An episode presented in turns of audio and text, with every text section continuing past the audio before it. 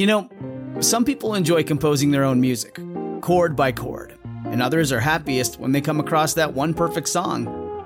Work is not a lot different than that.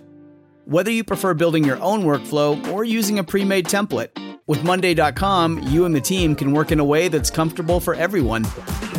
Tap the banner to go to Monday.com and build your own amazing workflow or find an awesome template. No judgment.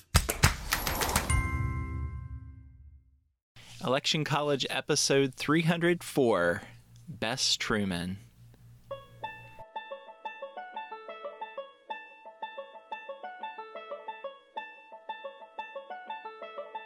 Let's throw a political party. Face it, the political scene sucks, but did it always? It's time for Election College, and class is in session. Now, your hosts, Jason Goff and Ben Smith.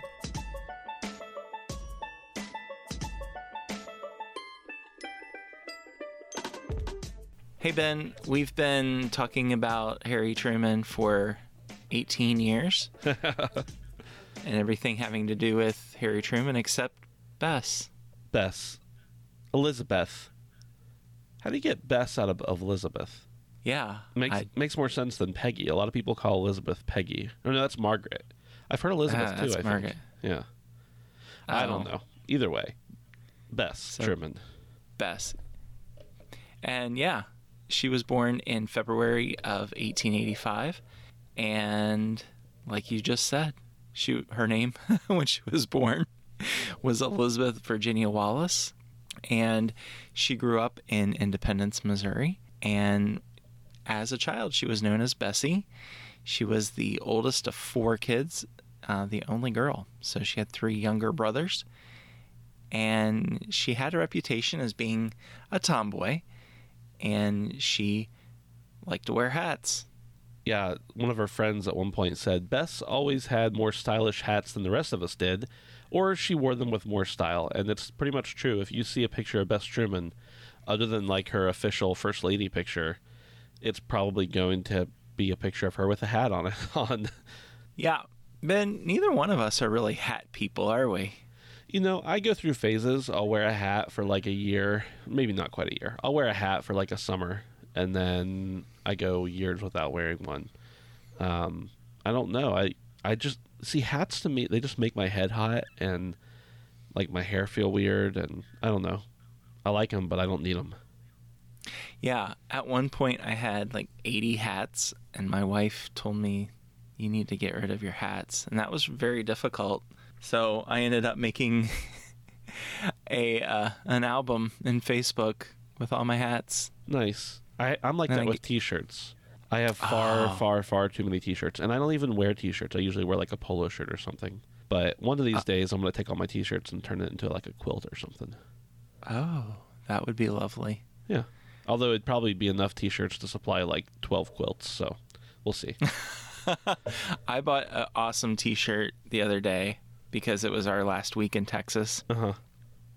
and there's a gas station in Texas called Buc-ee's, Uh huh. and it's huge, like ginormous. Yeah. And they had, and the logo is absolutely hilarious because it's this beaver, and you just have to look it up, Buc-ee's. All right. I'll take a look. and and I bought this T-shirt that has Bucky driving an RV, and it says "Happy Camper." I'm a happy camper. That's right. Well, Harry Truman meets Bess soon after he moves to Independence, where her family lived. And they actually went to school together all the way up through different grades and until they graduated. And after she graduates from Independence High School, she goes to Miss Barstow's finishing school for girls in Kansas City, Missouri. And during this time, you know, she had um, there's some issues and some uh, different things that happen in her life. Her father takes his own life during that time, which you can imagine uh, really impacting your childhood and um, or your adulthood or any part of your life when when someone close to you passes for whatever reason. And um, you know, this is going to kind of shape her. I, I don't know that this has ever been cited or anything, but when you look at Bess's personality, you almost have to think that traumatic events like this would, would shape their personality as they go on, and that seems to be the case for Bess. Yeah. And you know, she knows she knows the haberdasher, but they were in kind of different social standing. Like and I can imagine after her father's death that had quite the impact on who she might have associated with. And uh, one day in 1910, when Bess is living across the street from Harry's relatives, Harry's aunt, Ella Noland, says, Hey, Harry, go return this cake plate that Bess's mom had sent over. And uh, Harry goes, Okay, yes, ma'am.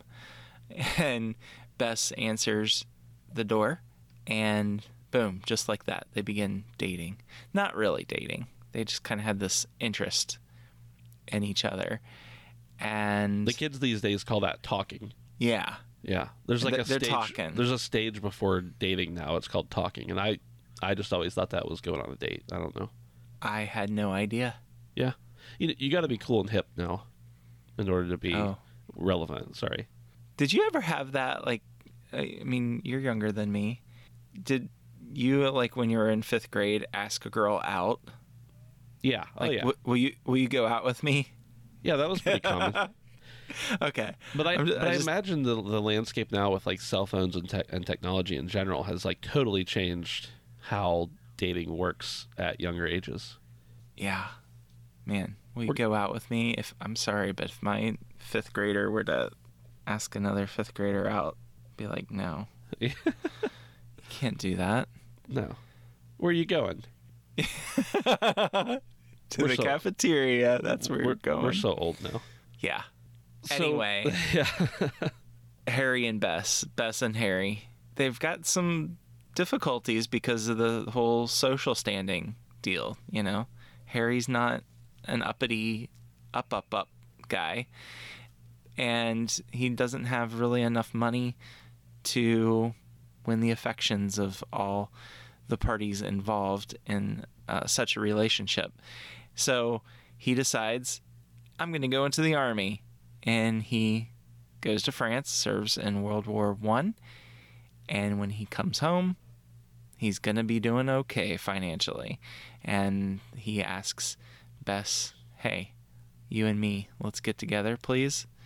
And she says, "Okay." Yeah, so they get married in 1919 at Trinity Episcopal Episcopal Church in Independence, and uh, shortly after, a few years later, they have a daughter named Margaret, which they can call her Peggy. I'm always thinking of those commercials. What insurance company was that? And it was a guy to answer the phone. He say, "This is Peggy." Oh yeah, yeah, I remember that vaguely. I wonder if his name was Margaret. Maybe. Who knows? so, when uh, Harry Truman gets elected to Congress as a senator uh, in 1934, so about 15 years after they get they get married, they move down to Washington D.C. And Mrs. Truman, doing the you know the thing you do when you're married to a senator, gets together with a bunch of other women. Uh, they they uh, she joins a club called the Congressional Club. She joins the PEO Sisterhood. She joins the 8th Street United Service Organization, and of course, does some work with the Senate Wives Club division of the Red Cross. So she is going to keep herself uh, busy even before she goes on to join up with uh, Truman's staff and be a clerk and do mail runs and stuff like that. Yeah, it sounds like she's really not loving Washington D.C. life, and then here, her husband gets selected to be the running mate for FDR, an ailing FDR at that, and there she is. One morning, she finds out, well, FDR is dead. Her husband's the president, and she's like, "This is not cool. I have absolutely no privacy. Just leave me alone." But she she grins and bears it. Yeah, pretty much. I mean, she sticks to what she's supposed to do. Anything, any of the social obligations or anything, she's going to be there. But she's not going to really want to do anything else. Um, she prefers to keep to herself. And Uh, even a lot of times, she wasn't even in town. She wasn't even in D.C. during um, non. Uh, what's the word you want to say? Like, if it wasn't a season where you would entertain people, she wasn't going to be in D.C. And really, you know, this is quite a change because Eleanor, before her, uh, Eleanor Roosevelt was very active in the public. She loved having press conferences, and Bess is like, "Look, I'm not the one who got elected, and I have nothing to say to the public. So go ahead and find your news elsewhere." I wonder if that helped because, you know, the Trumans move into Blair House Yeah, because the White House becomes, you know, a pit. unin- uninhabitable. Yeah, the, those pictures of the White House during the renovation are crazy. I had no idea that they gutted the whole thing. Oh yeah, it is insane, and you have to imagine that's when they put in a lot of the, you know, the bunker and the, the tunnels and all that kind of stuff that we know are there. Because when else, what, what's a better time to do it than then? Right. So it makes sense that she's going to not mind too much that she's not living in the White House. And somebody asks her, Hey, how would you feel if Margaret were to become president?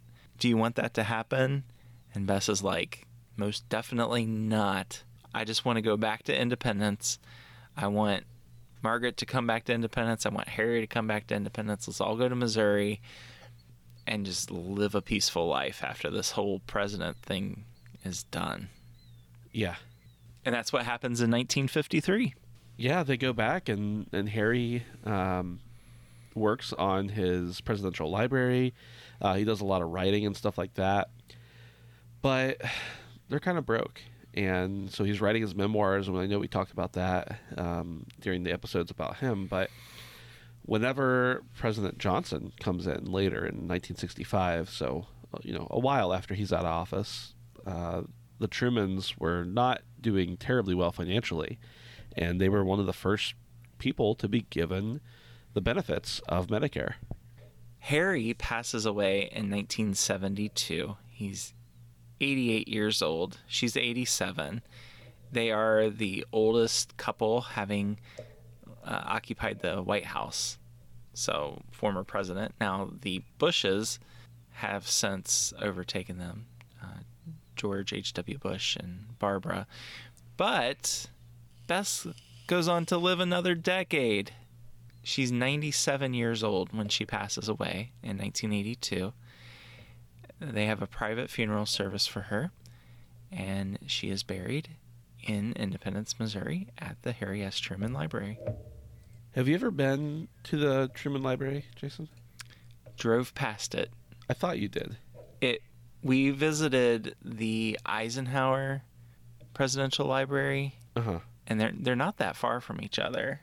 But it was so hot and that was in our old RV and it was just miserable Yeah. and we and we had a 3-year-old and that was not yeah. Yeah. We figured we'll do that some other time. right. Uh, I think that was probably the wise choice. But I have a lot of friends in Kansas and a lot of friends in Missouri and we will probably be back. Cool. Have we ever done an episode about Missouri and Kansas? We've done Bleeding Kansas, but have we talked about that rivalry? I don't think so. I mean, yeah, we talked about Kansas a good bit across a lot of different episodes and their introduction to the Union, but I don't think we've done an episode specifically about the two, the dichotomy between the two. Maybe we should talk about John Brown sometime, but he wasn't really elected to anything. Maybe our listeners would make an exception. I don't know. How do you feel about that, listener? Would you like to hear about John Brown? Be kind of an interesting topic. Well, that's um, that's the short history, but the history of Bess Truman, and uh, she remains the longest-lived first and second lady in United States history. And she would probably be very excited that a couple of cousins are talking about her in 2019. Probably I don't, not. I don't think she would have been. I think I think she would have wanted us to keep her out of it. And speaking of keeping us out of it, um, I don't know how to segue, but you know, you can join our group. Have you ever ridden a Segway? No, I was actually thinking about that the other day. What was that? What would that feel like? I know like they're still out there, but I feel like my my time has come and gone. Like the height of Segway usage is gone. Unless you become a mall uh, cop. True. They have these like scooter rentals now in places like Anaheim and um, uh, out out in California. A lot of places where you can like rent a scooter for a dollar and then pay per minute or something. And they're Mhm. everywhere. It's insane. A lot of the residents hate them because they're just like everywhere. Yeah. I don't know where that came from. Sorry. Yeah, I I think you can go on one of those Segway tours. Yeah. Yeah. Um, I don't know. I still think I would fall off of the thing. But the people look happy when they're riding in them, Yeah. Yeah. on them, in them, about them. Well, again, speaking about segues, uh, make sure to leave us a review over on iTunes. You can go to electioncollege.com slash review or just head over to iTunes, look us up. You'll find us. Um, we're ranked up there pretty high as far as if you look up Election College. Um, so we would really appreciate that and appreciate you listening every week or every time we put out an episode. And over 300 episodes in, we're still uh, still learning stuff too, which is kind of crazy. we are chugging along. That's right. Well, we'll see you next week.